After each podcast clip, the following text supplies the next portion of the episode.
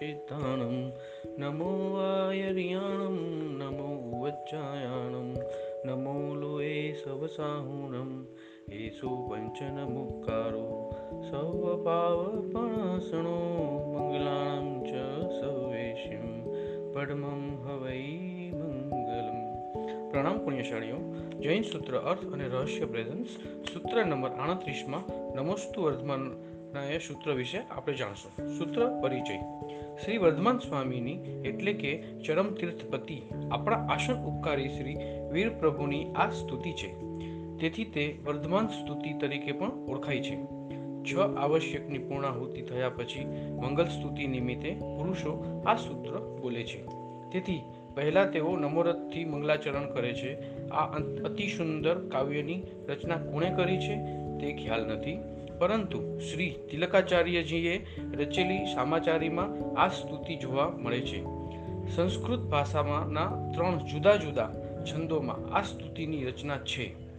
સૌની સાથે ભાવપૂર્વક તેને ગાતા વીર પ્રભુની અનેક અદ્ભુત વિશેષતાઓથી ચિત્ત રંજિત થયા વિના રહેતું નથી. આપણી પરંપરા પ્રમાણે પ્રથમ સ્તુતિ અધિકૃત જીનની બીજી સ્તુતિ સામાન્ય જીનની અને ત્રીજી સ્તુતિ આગમ અથવા શ્રુત જ્ઞાનની હોય છે.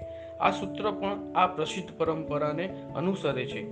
તેમાં પણ પહેલી ગાથામાં વર્ધમાન સ્વામીને નમસ્કાર કરાયો છે. બીજી ગાથામાં ચોત્રીસ અતિશયો આદિ વૃદ્ધિ સંપન્ન સર્વજીનોને પ્રાર્થવામાં આવ્યા છે. પ્રાંતે છેલ્લી ગાથામાં મારા ઉપર શ્રુત જ્ઞાન તૃષ્ટ થાઓ એવા રોમાંચિત કરનારા શબ્દો દ્વારા મને તત્વજ્ઞાનની પ્રાપ્તિ થાઓ. મારા હૈયામાં પ્રભુના વચનોનો વાસ હો, એવી સુંદર ભાવના વ્યક્ત કરાઈ છે. હવે આપણે મૂળ સૂત્ર લઈશું. નમોસ્તુ અર્ધમાનાય, સ્પર્ધમાનાય કર્મણા તજ્યાવાપ્ત મોક્ષાય પરોક્ષાય કૃતિથિના યેષા વિગચા રવિન્દ્ર રાજ્યા जयायः क्रमकमलावलीं ददत्या सदशेरीति सङ्गतं प्रशस्यं कथितं सन्तु शिवाय ते जिनेन्द्रा कसायतापार्दितजन्तुनिवृत्तिं करोति योजयन् मुखाम्बुदोदगत्तः। सशुक्रमाशोदभववृष्टिसन्निभो દધાતુ તૃષ્ટિમ મયી વિસ્તરો ગિરામ અહીંયા આ સૂત્ર આપણે જોયું આગળ હવે અન્વય તથા ગાથાર્થ વિશે આપણે જાણીશું તેમાં પહેલી ગાથા નો ગાથાર્થ આપણે સમજશું જેઓ કર્મની સાથે સ્પર્ધા કરનાર છે કર્મ સાથે જય મેળવી જેમણે મોક્ષ પ્રાપ્ત કર્યો છે તથા જેઓ મિથ્યાત્વયો માટે પરોક્ષ છે તેવા વર્ધમાન સ્વામીને મારો નમસ્કાર થાવ. બીજી ગાથા વિશે. જેમની શ્રેષ્ઠ ચરણ કમલની શ્રેણીને ધારણ કરનારી દેવ નિર્મિત શ્રુણી વિકસિત કમલોની પંક્તિ વડે જાણે એમ કહેવાયું કે સરખાની સાથે સમાગમ થયો તે પ્રવશનીય છે. તે જિનેન્દ્રો મોક્ષ માટે થાઓ. હવે ત્રીજી ગાથા. જેઠ માસમાં થયેલી પહેલી વર્ષા સમાન જિનેશ્વરના મુખરૂપી મેઘમાંથી પ્રગટ થયેલો જે વાણીનો વિસ્તાર કસાઈના તાપથી પીડિત પ્રાણીઓને શાંતિ આપે છે, તે વાણીનો વિસ્તાર મારી ઉપર પ્રસન્ન થાવ હવે આપણે એનો વિશેષાર્થ સમજશું. એમાં છે, પેલું આવે છે, નમોસ્તુ વર્ધમાનાયાનું વર્ધમાન સ્વામીને નમસ્કાર થાઓ. વીર પ્રભુની, વીર પ્રભુ જ્યારથી માતાના ગર્ભમાં આવ્યા, ત્યારથી તેમના પિતાના ભંડારોમાં ધન ધાન્ય આદિની વૃદ્ધિ થવા લાગી. તેની માતા પિતાએ તેમનું નામ વર્ધમાન રાખ્યું હતું. વળી, તેઓની આંતરિક ગુણ સમૃદ્ધિ પણ પ્રતિદિન વૃદ્ધિમાન રહેતી. તેથી તેઓ વાસ્તવમાં વર્ધમાન હતા. આ સ્તુતિ તે આ ચોવીસના, ચોવીસીના ચરમ તીર્થંકર શ્રી મહાવીર પ્રભુની છે. તેમને મારો નમસ્કાર થાવ. આગળ બીજું, સ્પર્ધમાનાય કર્મણા. તેના વિશે આપણે જાણશું. કર્મની સાથે સ્પર્ધા કરી રહેતા વર્ધમાન સ્વામીને નમસ્કાર થાવ શ્રી વીર પ્રભુને દીક્ષા લઈને કર્મની સાથે મોરચો માંડ્યો હતો. બાર વર્ષ સુધી તેઓ શ્રી અદિત્રિય પરાક્રમ ફોરવી શૌર્યપૂર્વક કર્મ અને આંતરશત્રુઓ સામે જજુમ્યા હતા. અનાદિકાળથી આત્માને વર્ગેલા શત્રુઓને દૂર કરવાનું કાર્ય સહેલું નથી. વર્ધમાન સ્વામી પાસે જે ધીરતા, વીરતા, પરાક્રમ આદિ ગુણો હતા તે જ તેમને કર્મ સામે બાત ભીડવા સક્ષમ બનાવતા હતા.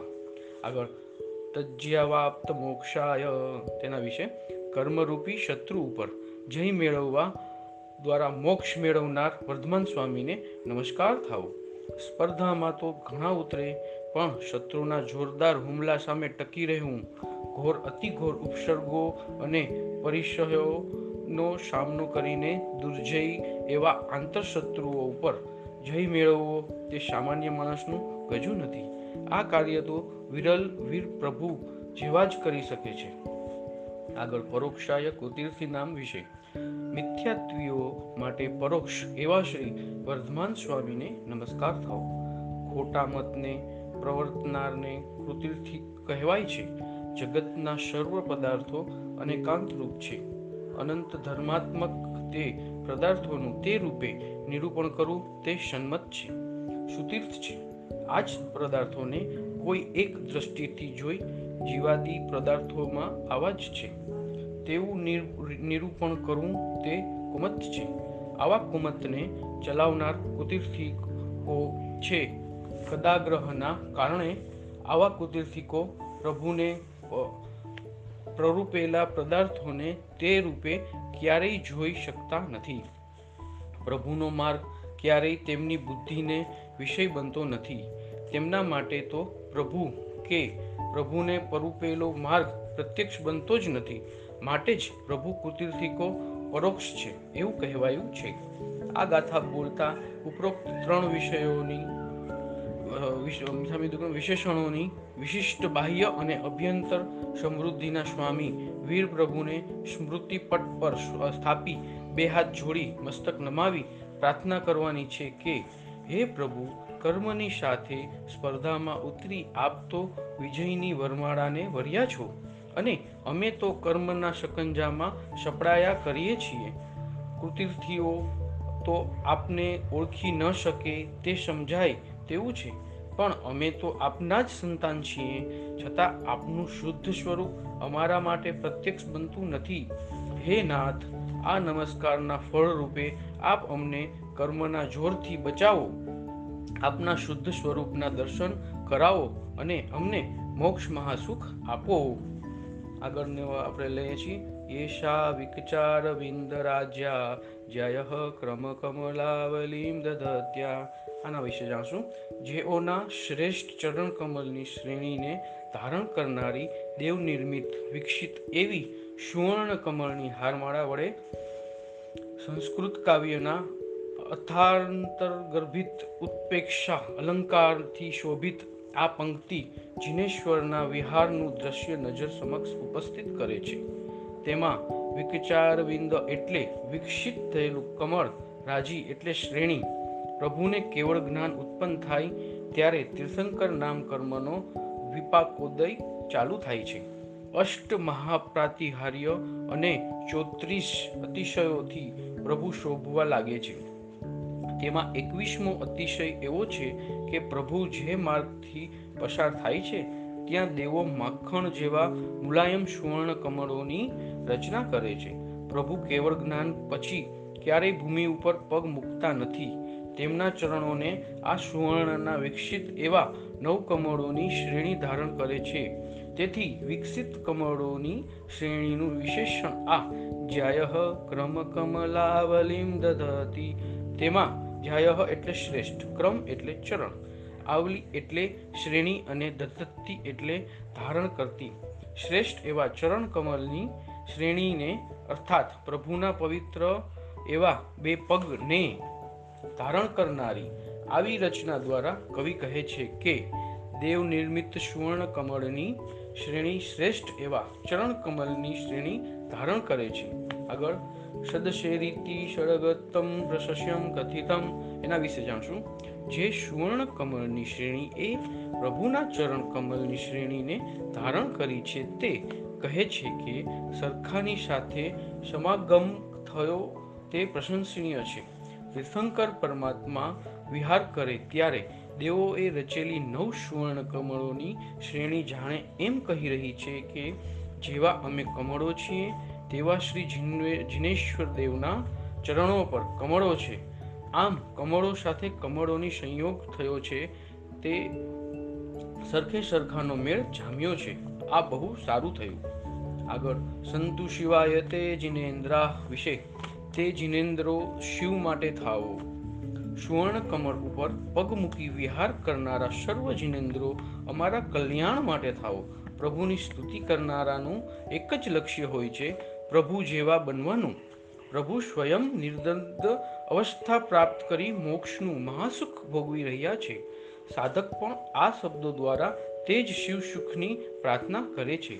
આ ગાથા બોલતા કેવળ જ્ઞાનને પામેલા સુનિર્મિત સુવર્ણના કમળ ઉપર પાદાર્પણ કરી પૃથ્વી તળને પાવન કરતા સર્વ અરિહંત ભગવંતોને સ્મરણમાં લાવી તમને વંદન કરતા પ્રાર્થના કરવાની છે કે, હે વિભો, આપ તો કલ્યાણકર સ્થાનને પામી ચૂક્યા છો. અમને પણ આપ પરમ કલ્યાણના કારણભૂત શિવના સ્થાને આપો. આગળ. કશાય તારપા દીર્ઘજંતુ करोति योजयन् मुखाबुदोदगत्तः શશુક્રમાશોદભવવૃષ્ટિસન્નિભો દધાતુ તૃષ્ટિમ મયી વિસ્તરો ગિરામ તેના વિશે જે વાણીનો સમૂહ જીનેશ્વરના મુખ રૂપે મેઘથી પ્રગટ થઈને કશાયના તાપથી પીડિત થયેલા પ્રાણીઓને શાંતિ આપે છે અને જે જેઠ માસમાં થયેલી પહેલી વર્ષા જેવો છે, તે મારા પર દૃષ્ટિને ધારણ કરો. જેઠ માસમાં સૂર્ય ખૂબ જ તપે છે, તેથી ગરમી અને ઉકળાટ ઘણા લાગે છે. તે વખતે જે વરસાદ આવે છે, તે અતિ સુખકર અને સંતોષજનક લાગે છે. તેથી જ તેવી જ રીતે જગતના જીવો અનાદિકાળથી ક્રોધ, માન, માયા અને લોભરૂપી ચાર કષાયોથી ખૂબ તપી ગયેલા હોય છે. તેમના ઉપર શ્રી જિનેશ્વર દેવના મુખરૂપી મેઘમાંથી નીકળેલો વાણીનો પ્રવાહ અમૃતનો છંટકાવ કરે છે. અંતે સ્તુતિકાર પોતાના હૃદયની અભિલાષા વ્યક્ત કરતા કહે છે કે, આવી અમૂલ્ય તુલ્ય વાણી મારા પર તૃષ્ટ થાઓ, મારા ઉપર પ્રસન્ન થાઓ. અહીં વાણી તો જળ છે, છતાં તે પ્રસન્ન થાય. તેવી ભાવના દ્વારા ગ્રંથકારે એવું ઈચ્છે છે કે મારા હૈયામાં પ્રભુની પાવનકારી વાણીનો વાસ થાવો મારી દરેક ક્રિયા તે વાણી અનુસારે થાય. મારી વિચારસરણી તે શમકારી વાણી પ્રમાણે જ પ્રવર્તે. આવી શુભ અભિલાષા સાથે આ સ્તુતિ પૂર્ણ થાય છે. આ છેલ્લી ગાથા બોલતા સાધક વિચારે કે, કસાયોના તાપ અને સંતાપના કારણે અનંતકાળથી સંતપ્ત રહ્યો છું. આ તાપને ટાળવાની તાકાત જીન વચનોમાં છે. જીનવાણીથી હૃદય ભીંજાય તો અનંતકાળનો તાપ ટળે. તેથી હે પ્રભુ, કશાયોના તાપને ટાળનારા આપના વચનો મારા હૃદયમાં પરિણામ પામો. મારા હૃદયને પ્લાવિત કરો એવી પ્રાર્થના કરું છું. આ વિશે આજે આપણે જાણ્યું. મારાથી જીનવાણી કાંઈ પણ બોલાયું હોય તો મિચ્છામી દુકડમ અસ્તુ